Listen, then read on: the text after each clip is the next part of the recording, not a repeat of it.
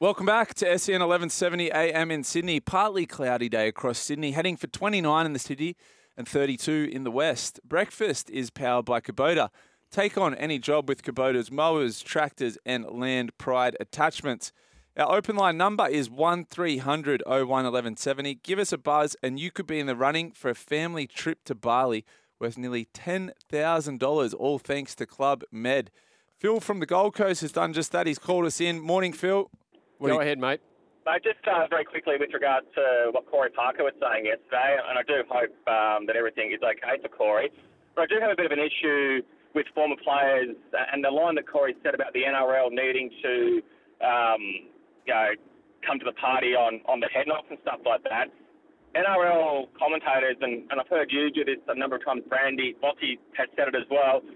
When penalties are awarded, specifically maybe more in rugby union and the send off for even light contact to the head, the outcry about how soft it is, that's a nothing tackle. But if we're really serious about, you know, limiting our, our head knocks, we have to have a no tolerance policy. And, you know, that new Brown one in England last weekend, it, it looked as mild as anything, but it's still a hit to the head. It still opened the guy's head up. Do you know what I mean? Mm.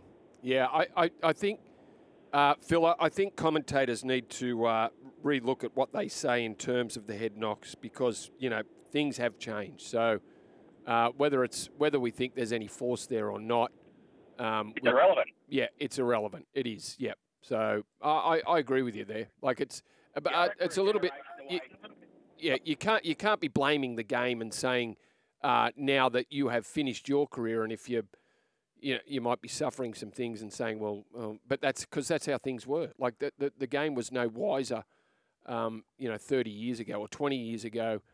Um, but now I think things have changed enough for it to, to be a, a lot smarter than, than we were in the past. Do you think, Brandy, now they've got all these new concussion rules and we're so much more careful, that this will eliminate the issue of CTE? Or because the, players now are so big, the collisions are so big, it's still repetitive impacts, Well, right? and and so, well, there's a lot of impact that you can't that just that happens without Mm. anyone anyone at fault because of it. It's a collision sport. yeah. C- contact with your head is made by accident a- a lot of the times. Yeah. Um, you know, whether you trip over, whether you fall, whether you go in, and a lot of the a lot of the times the head knocks are the defender putting his head in the wrong spot, Mm. making a low tackle, copping a, a hip, a knee.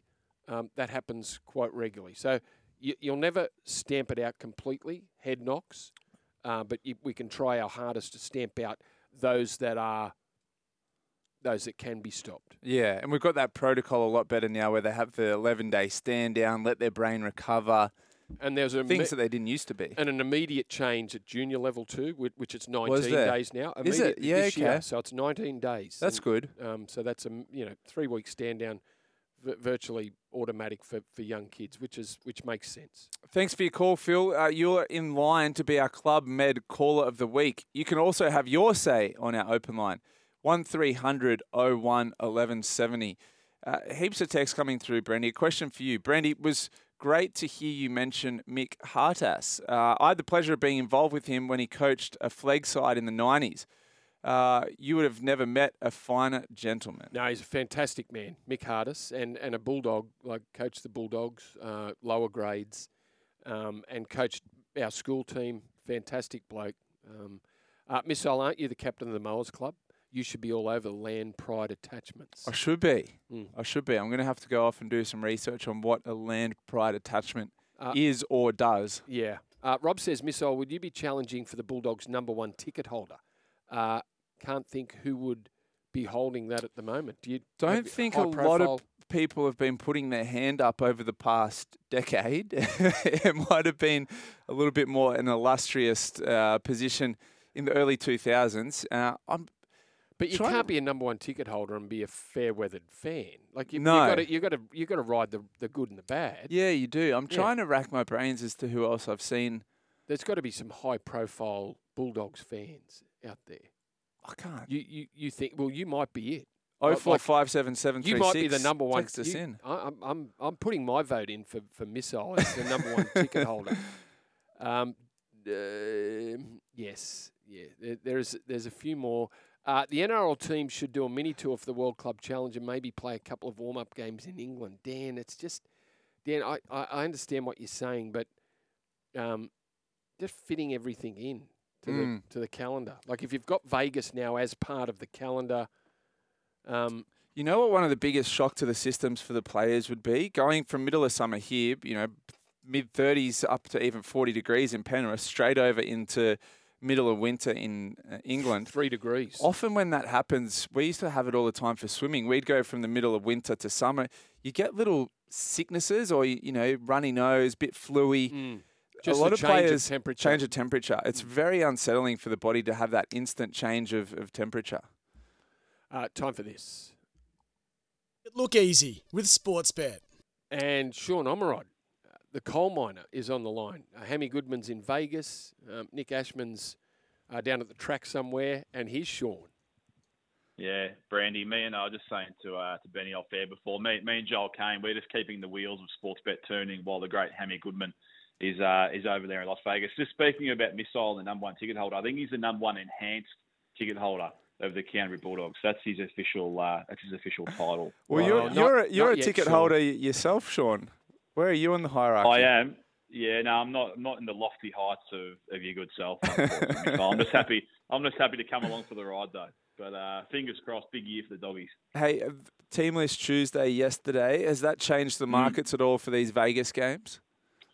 It hasn't really. It's been pretty rock solid. I don't think we, we saw too many surprises. But I've been, I don't know about you guys, but I've been tossing and turning trying to work out how these games are going to play out. Obviously, with the, the narrow field, I really can't get out of my mind and how the refs are going to play Mm. their part. I think looking at the two games and the teams that have been named, though, I think the first game, Manly and the Bunnies, um, that's going to be a tight one, but I can see it being pretty sort of open and a high scoring sort of affair. Manly, they're two dollars eleven, just outside as the Bunnies, a dollar seventy three. The total's interesting, forty one and a half, so relatively low given um, what we've seen in recent times. I think that's going to be like potentially a high scoring, but the second game, we know the Roosters they had their str- uh, struggles last year in attack. Broncos pretty good defence as well. I think they were the second best D behind uh, the Panthers. Chooks there, two dollars forty five. The Broncos dollar fifty six. The line four and a half. I'm tipping that one's going to be a very low scoring game. So I think we might see a bit of a contrast over there.